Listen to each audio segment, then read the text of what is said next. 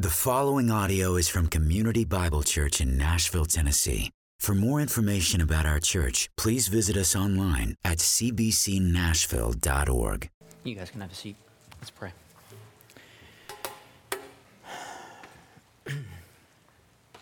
Father, the, the thought that at this very moment, that anthem, Holy, Holy, Holy, is being sung in your presence. As, as the cherubim are flying around the throne, as they are describing who you are in a, in a manner that we can not fully comprehend, definitely this side of heaven, maybe not even in, in the next. Your holiness is something that is, is mind blowing. It is incomprehensible. It's difficult to describe, and yet, as your creatures, you have given us the opportunity to try. And Lord, so we can, we can sit here this side of heaven and know that our Father, our God, our Creator, is holy, holy, holy.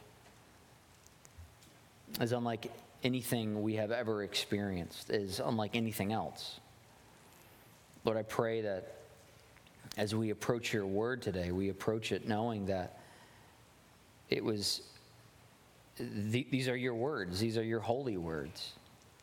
These are your perfect words. These are words that are not given to us by mere men, fallible men, but are given by you, being infallible, being perfect, being all knowing, being omniscient, being, being God. Father, I pray as we get to look at your word today that we would rest knowing who you are, knowing the relationship that we have with you because of your Son, and knowing the hope that that gives us as we walk through this life. Lord, just be with us now. In your Son's name, amen. Well, I would encourage you to turn uh, to Romans chapter 8. That's where we are going to be this morning. I hate to admit it, but we love to define ourselves by what we are against. And even more than that, we love to define ourselves and make sure that everyone knows what we stand for. I would say about the easiest way to offend any of you is to assume that you stand for something that you actually don't stand for. Here's what's interesting as we consider all the party lines that we like to place ourselves in, as we consider all of the arguments that we are for and against, all those things that we love to define ourselves by, there's one thing in this earth that unites us all.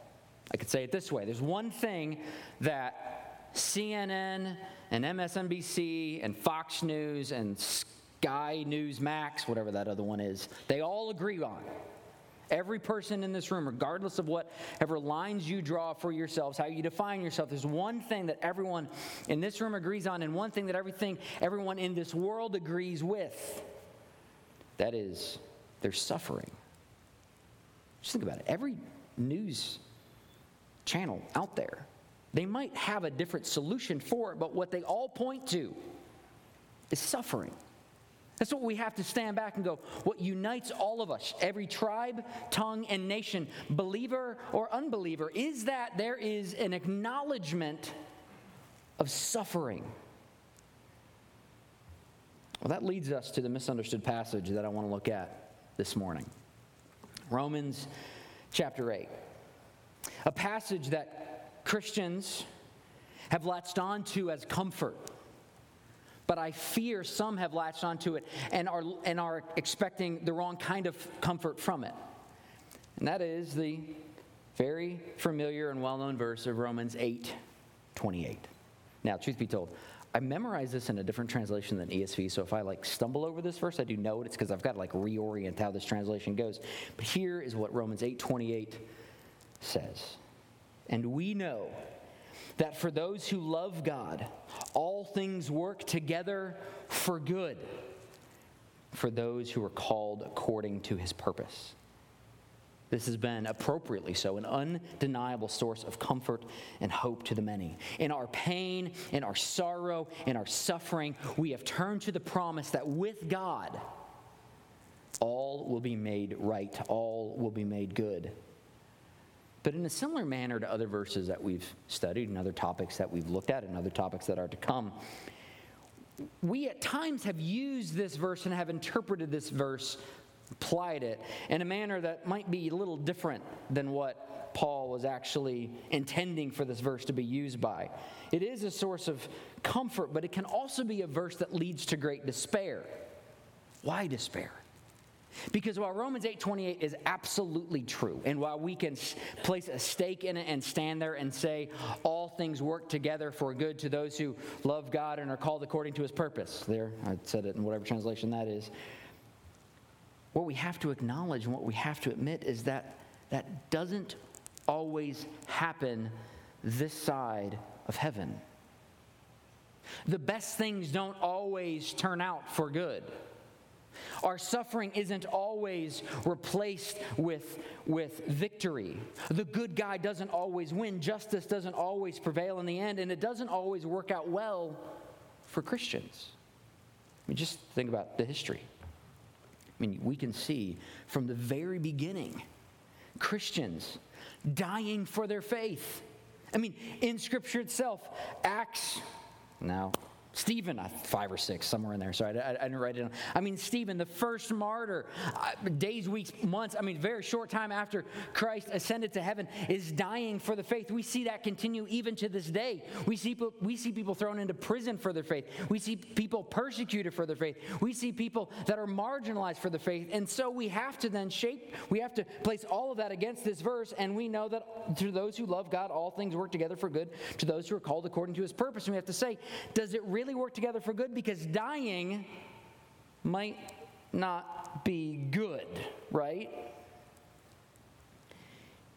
Here's the thing there can be this stigma in our Christian culture and in our Christian lives that we can think that once we're on God's side, all the troubles of this world drift away. There's this song that I sung as a child. Probably you sung it as a child as well. It's like 80s on tap, so uh, it's, it's, the, it's the song, Christian song, read your Bible and pray every day. Just for the kick of it, I Googled it and found this YouTube version. It's like totally the 80s uh, Sunday school song. And it's a very simple song. I'm not going to sing it. But here's the premise if you read your Bible and pray every day, you will grow, grow, grow. And if you don't read your Bible and pray every day, you will shrink, shrink, shrink. Now, that song could be stuck in your head, and if you've never heard that, go Google it. It's a fun song. What's the idea behind this? The idea behind this is if you have God, if you read the Bible, if you pray every day, your life is going to get better. Your life is going to turn out good. You're going to be able to conquer all of your struggles. You're going to have victory in all these things. Your life is going to be a good life. But then I said, we have to consider the martyrs and the prisoners and the persecution. And then even what Jesus said. I mean, Jesus said in John 15, a servant is not greater than his master. If they persecuted me, they will persecute you. So it's clear that the proper interpretation of Romans 20 of 8:28 cannot be that Christians will have all things on this earth turn out for good. Because if you're dying, if you're placed to a stake to burn, if your head is being chopped off, if you're all of those other ways that people are being persecuted, that's not good. So, what's it mean? Well, as we've done for many of these verses, we have to back up and look at the greater context in which it is given to us in. And the context that Romans 8:28 falls into is a larger context of Romans 8, 18 through 28.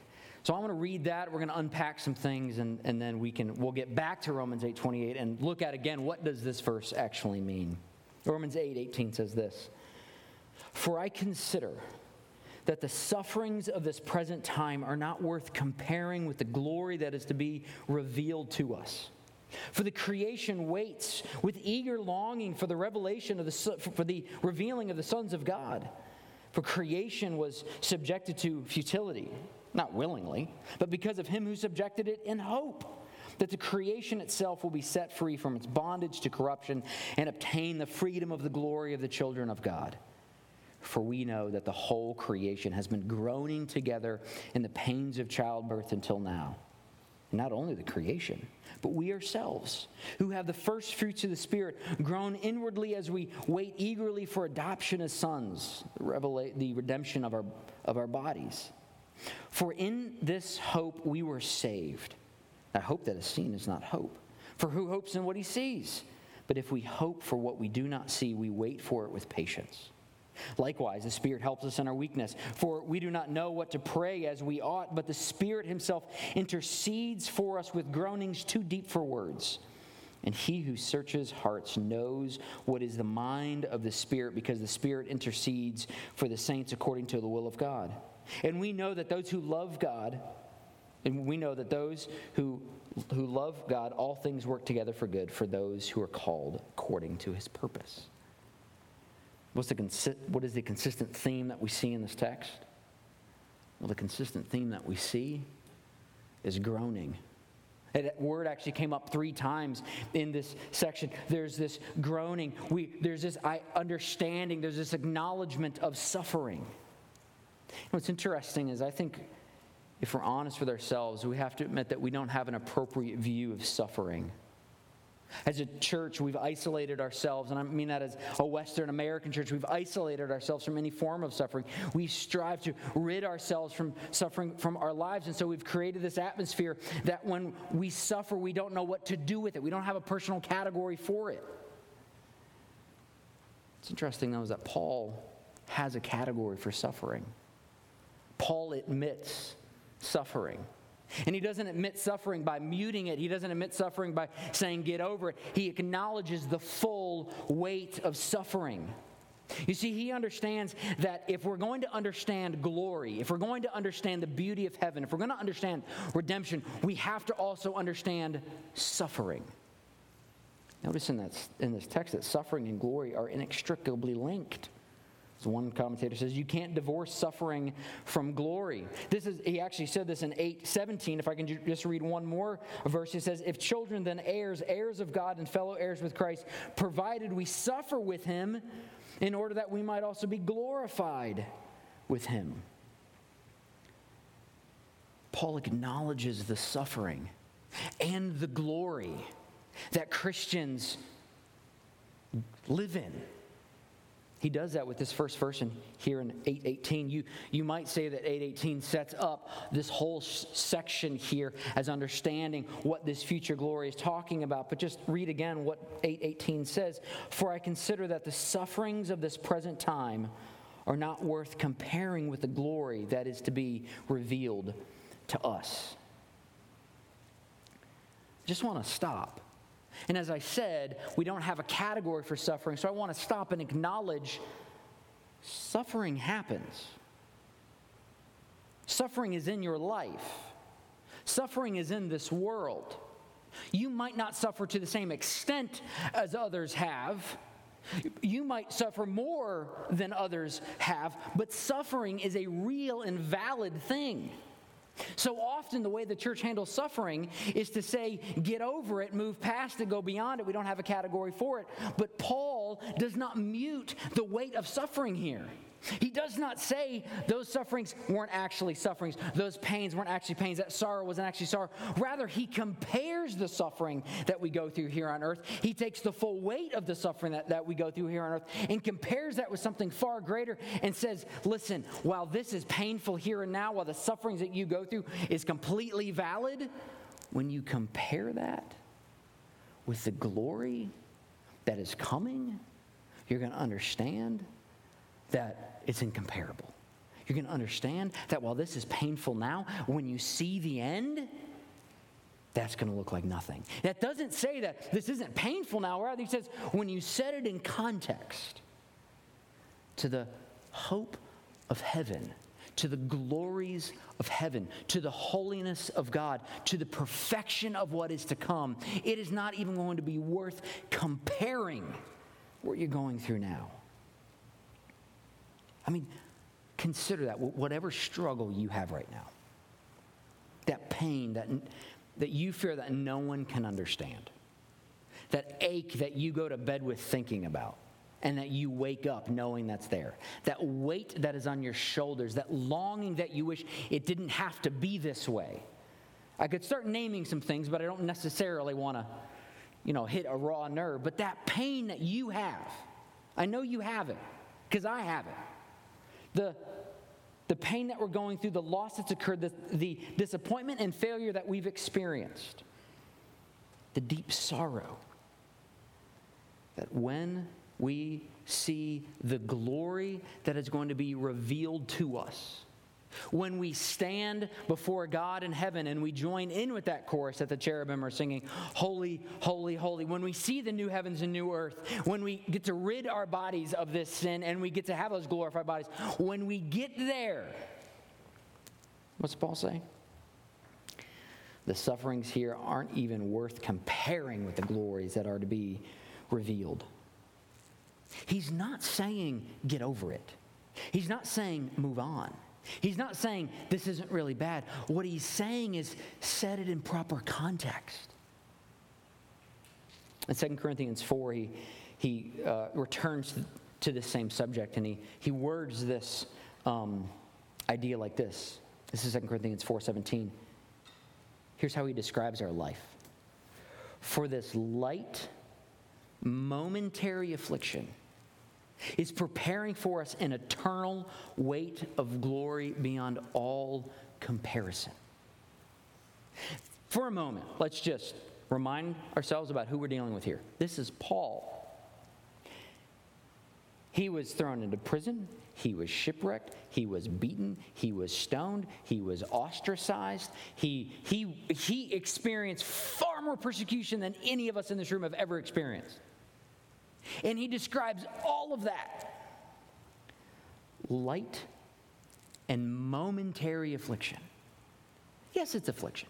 Light and momentary affliction when it is preparing for us an eternal weight of glory beyond all comparison. So, from the very beginning, we see that there's this link between suffering and glory. These two are inextricably linked. You cannot divorce them, you cannot separate them. So, what are we going to do with it then? How do we carry this suffering and glory into this life? Well, we see this kind of in three ways, three groanings that we see from this passage. As I said, that was the main theme that's coming out of here. These groanings. We see in this passage three descriptions of groaning and glory. The first one we see is the creation groans. The second one we see is that the children of God groan.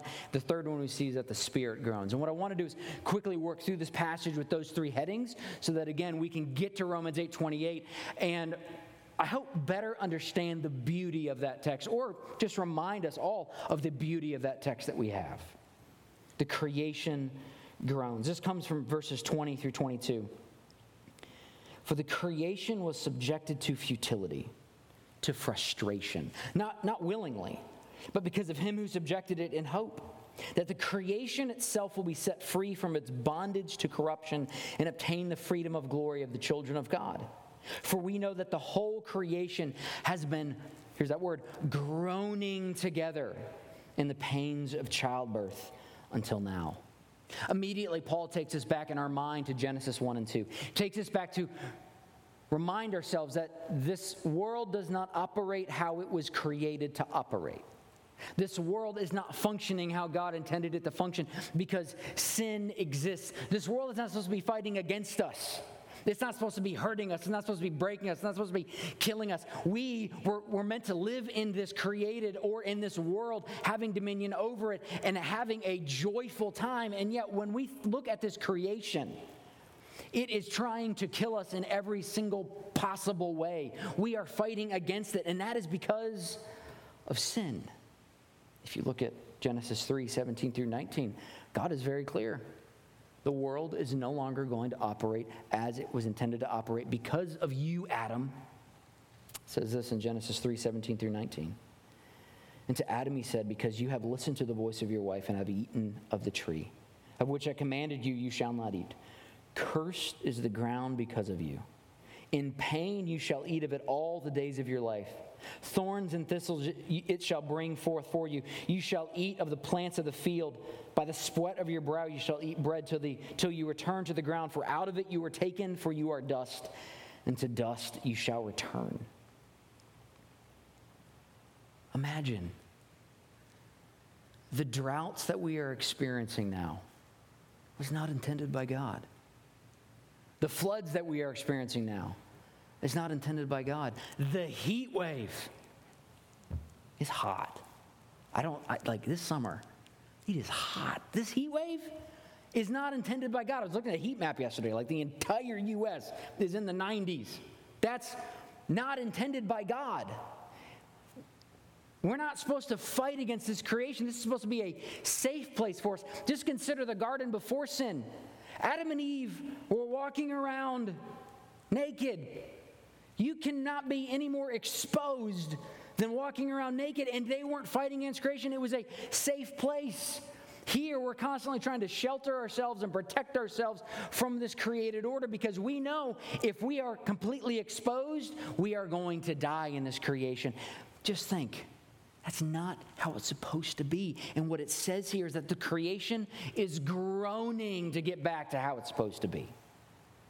The comfort that we have here is that when we, in our frustration, look at the world that we exist in, we in our frustration, as we're trying to put bread on our tables, we're trying to cultivate the land, we're trying to, to live in this, in this world in peace, and we can't, can know this is not how it's supposed to be but it's groaning until now. But it's groaning, not thinking, oh, it's never going to get better. It's groaning, understanding that there is hope. Which takes us to our next one. Because we can see that there's suffering in the glory of the children of God.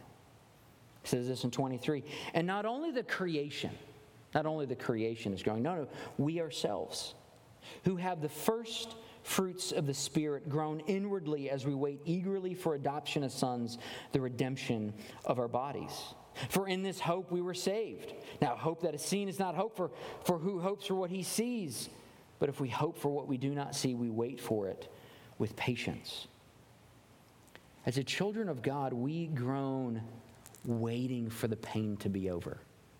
And why do we groan waiting for the pain to be over? Because we know this is not how it's supposed to be.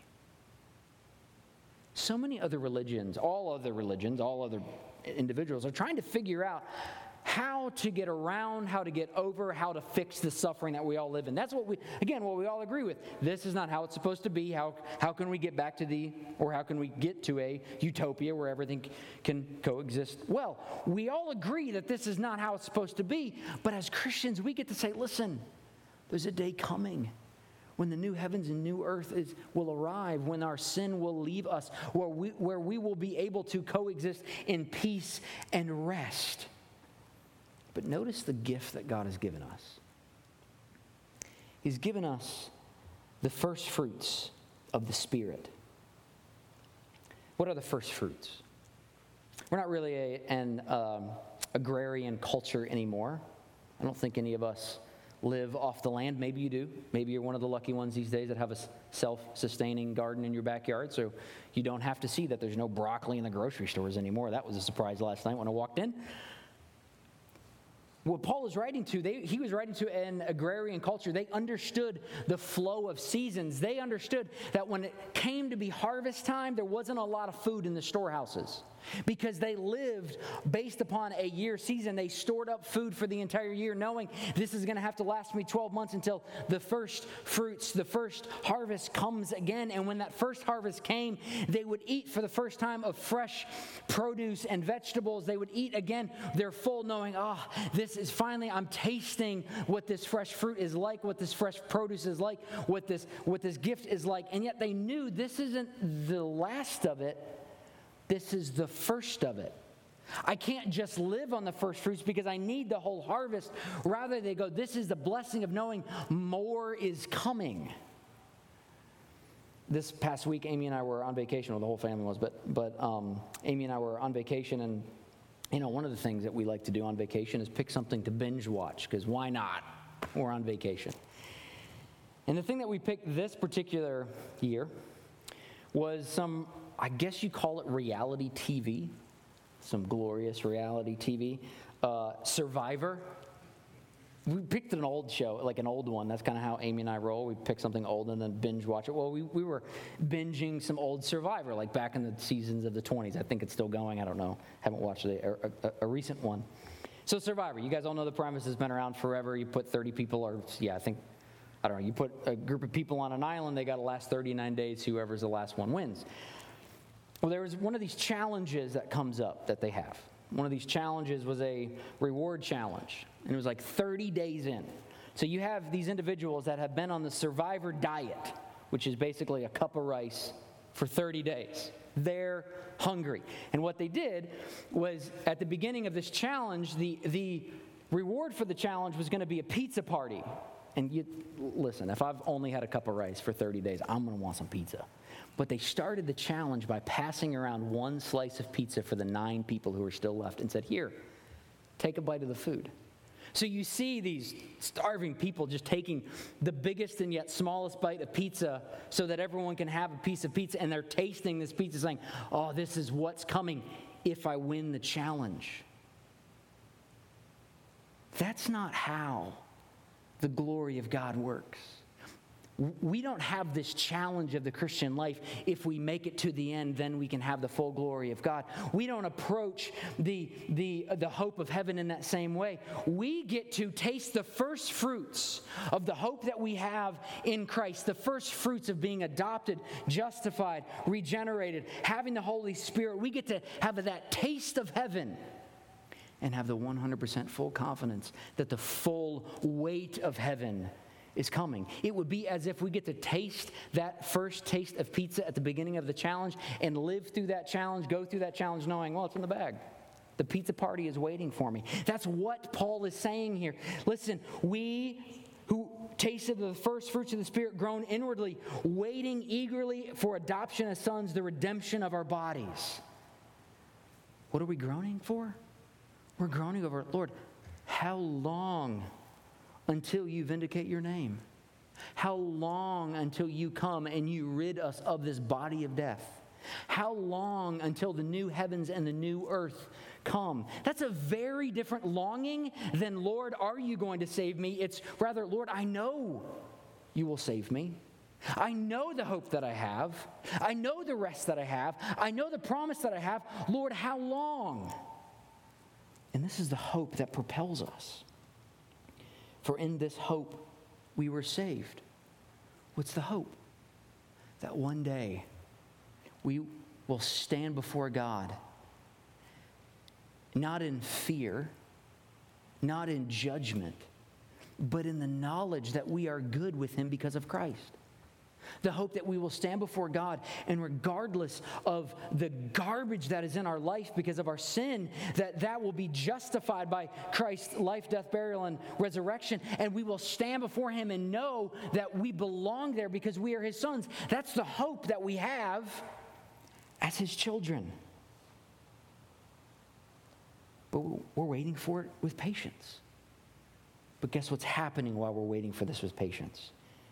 It's the third groaning. It's the Spirit's groaning. I know for me, when I when I was studying this, I was like, yeah, of course, the, the earth is groaning. We, we know that, you know, the world is not operating as it should. Yes, we, we know that the earth is, is sorrowful over the, the disaster that it is. And then when you think about, you know, us groaning, yes, obviously we groan all the time. We know that this is not how our, how our life and how our bodies, how our world should be. We, you know, we were not created to be at enmity with God and have this sin inside of us. But then when you hear that the Spirit is groaning, I honestly took a step back. I was like, what? The Spirit's groaning? The Spirit has the same emotions about all of this that, that, the, that the creation has and that I have, but that's exactly what it says.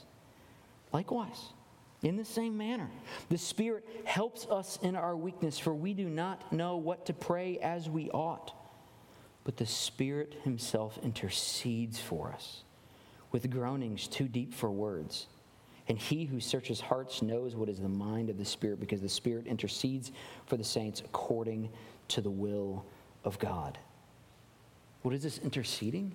This word here means that he is pleading our case. He's speaking our behalf. He's making sure that God knows us and sees us.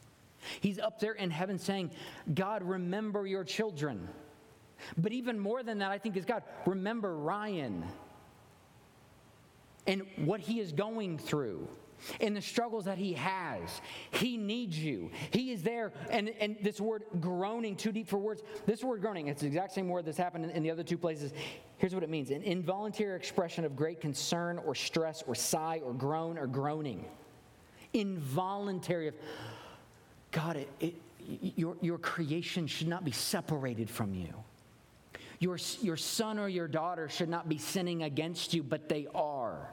Your, your, your, your, your child of God should not doubt you, but they are. Lord, help them. They're up there groaning on your behalf as your advocate. You know the most comforting words that you can offer to somebody who's suffering? You're not alone.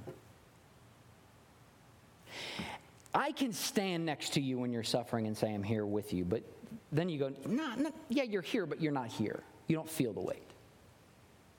Or maybe even we can be suffering together in something. We can go, yes, I understand that pain because I'm also living in it. But you can still separate yourself from me. You can still go through something that only you're going through. But what this truth declares to us is that those who are in Christ are never alone. Those who are in Christ are not living in this body of death, living under the misery of mankind, suffering through this life alone. Right now, that thing that's in your life, that pain, that aching of your soul, and you go, no one sees it, knows it, understands, even knows what to say right now. The Spirit is interceding for you is groaning, has an involuntary expression of great concern and stress, and goes, Father, do you see them? Help them. They need you.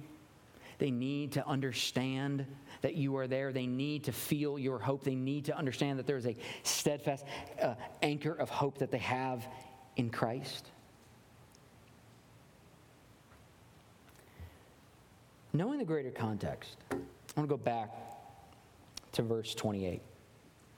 And I want to go phrase by phrase quickly so that we can be done on time and understand apply these things to Romans 8:28.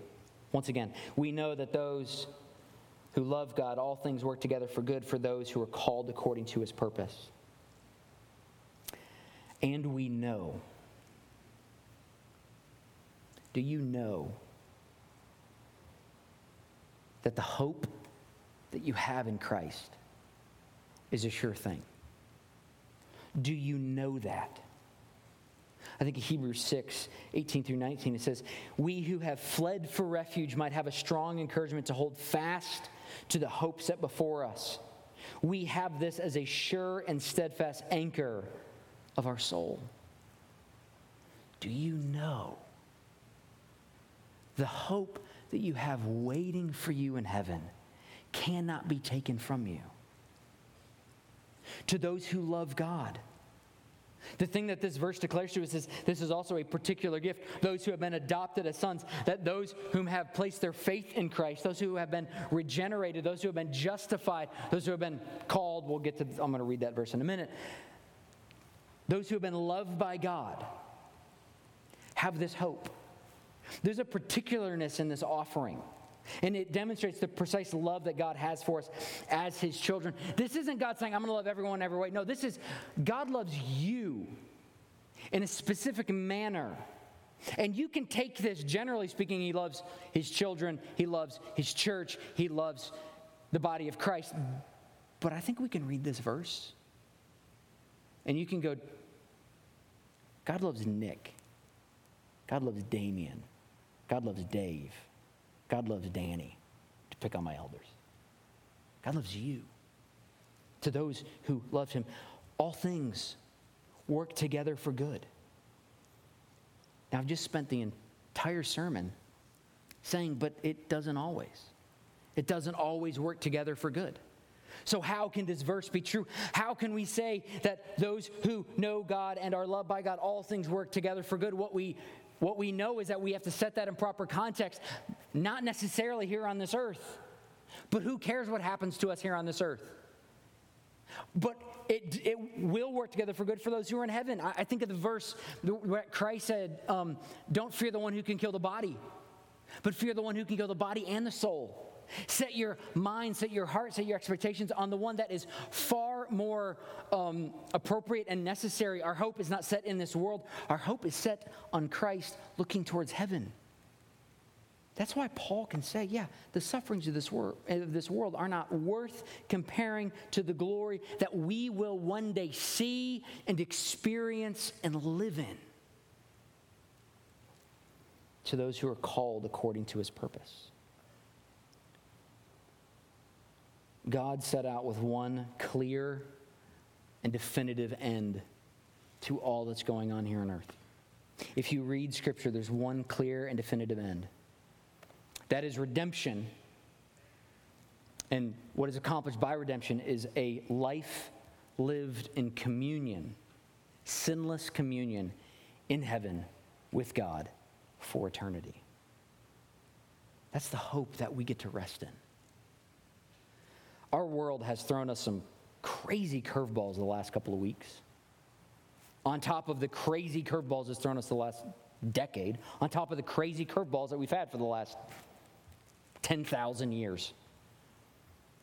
And those crazy curveballs can, get, can just get our heads spinning like what's true, what's right, what's going to happen.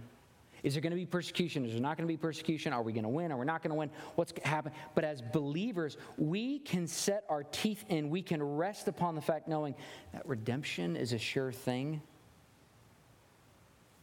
And that regardless of how we go out of this world, regardless of whatever direction this world goes, regardless of all of the things that we're trying to work out for the good of this world, we know our end is sure. And that end is redemption in heaven.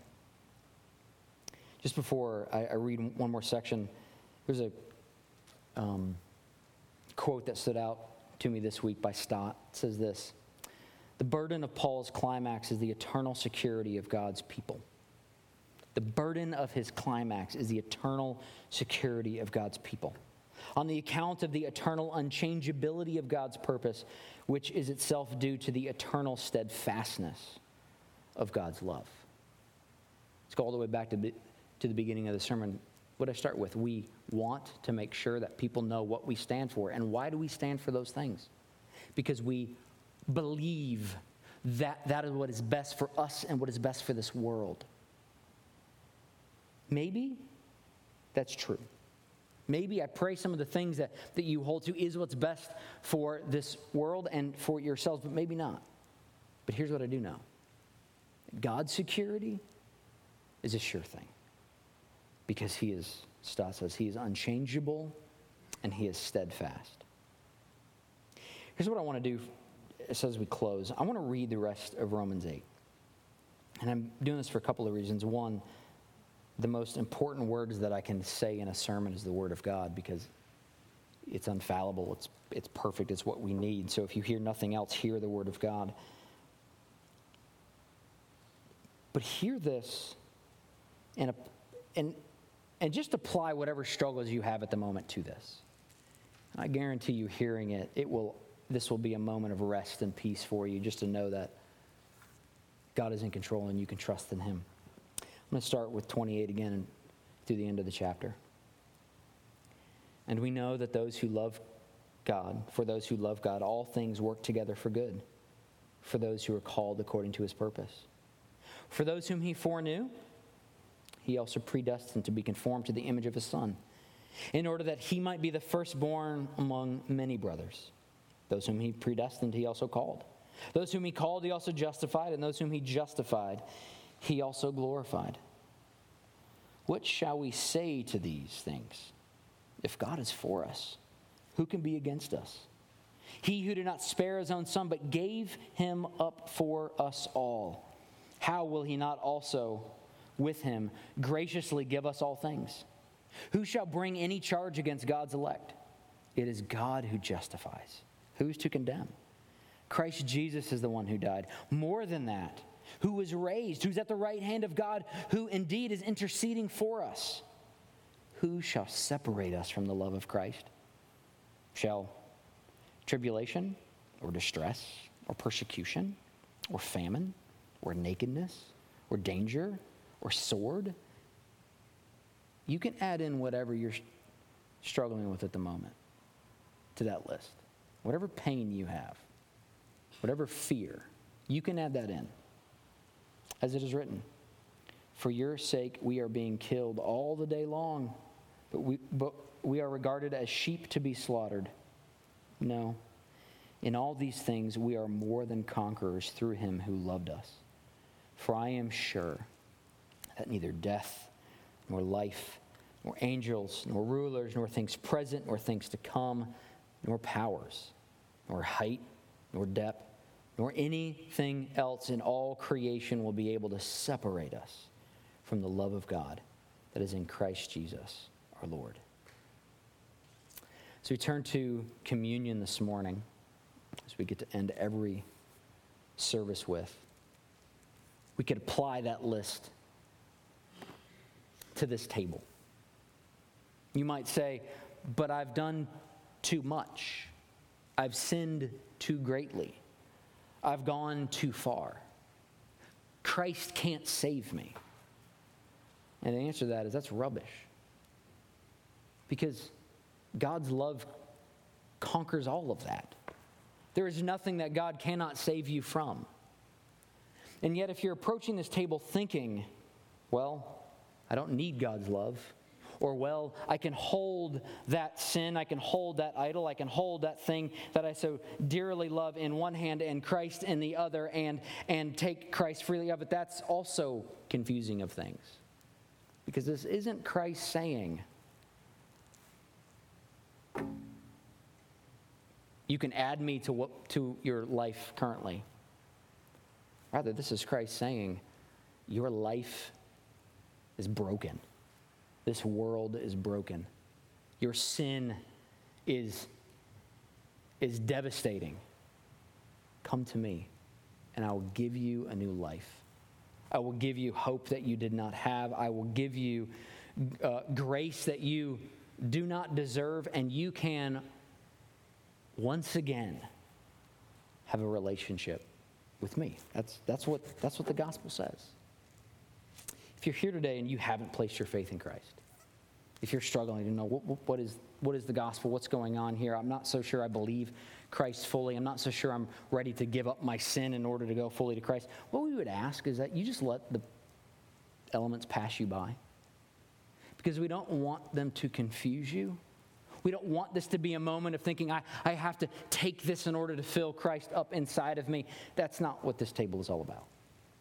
What this table is about is us as his children celebrating, knowing that our hope is surely, steadfastly, completely resting, not in us, but in Christ. Because where we were weak, where we were sinful, while we were broken, He was perfect. And so we take this celebrating that the life that we need, the death that we deserved, is found in Him. Let's pray and we can take this table together. Lord, thank you for the hope that we have in you.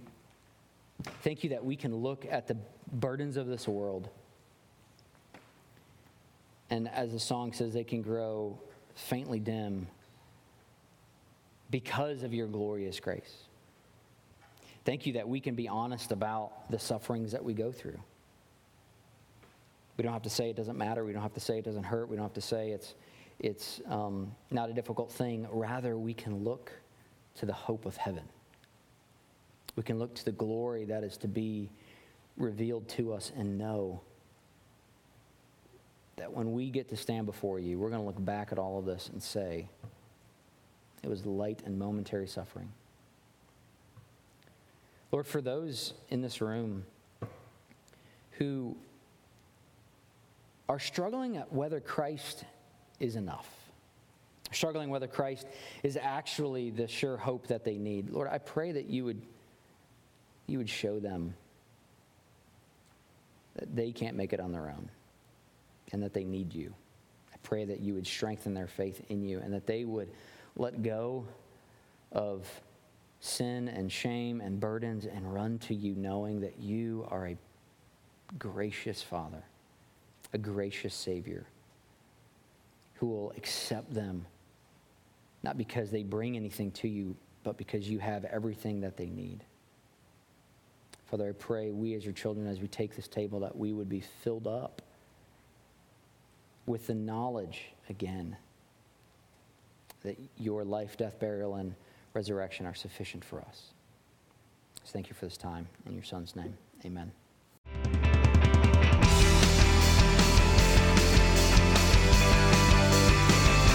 Thank you for listening to this audio presentation from Community Bible Church. For more information, please visit us at 6005 Edmondson Pike in Nashville, Tennessee, or online at cbcnashville.org.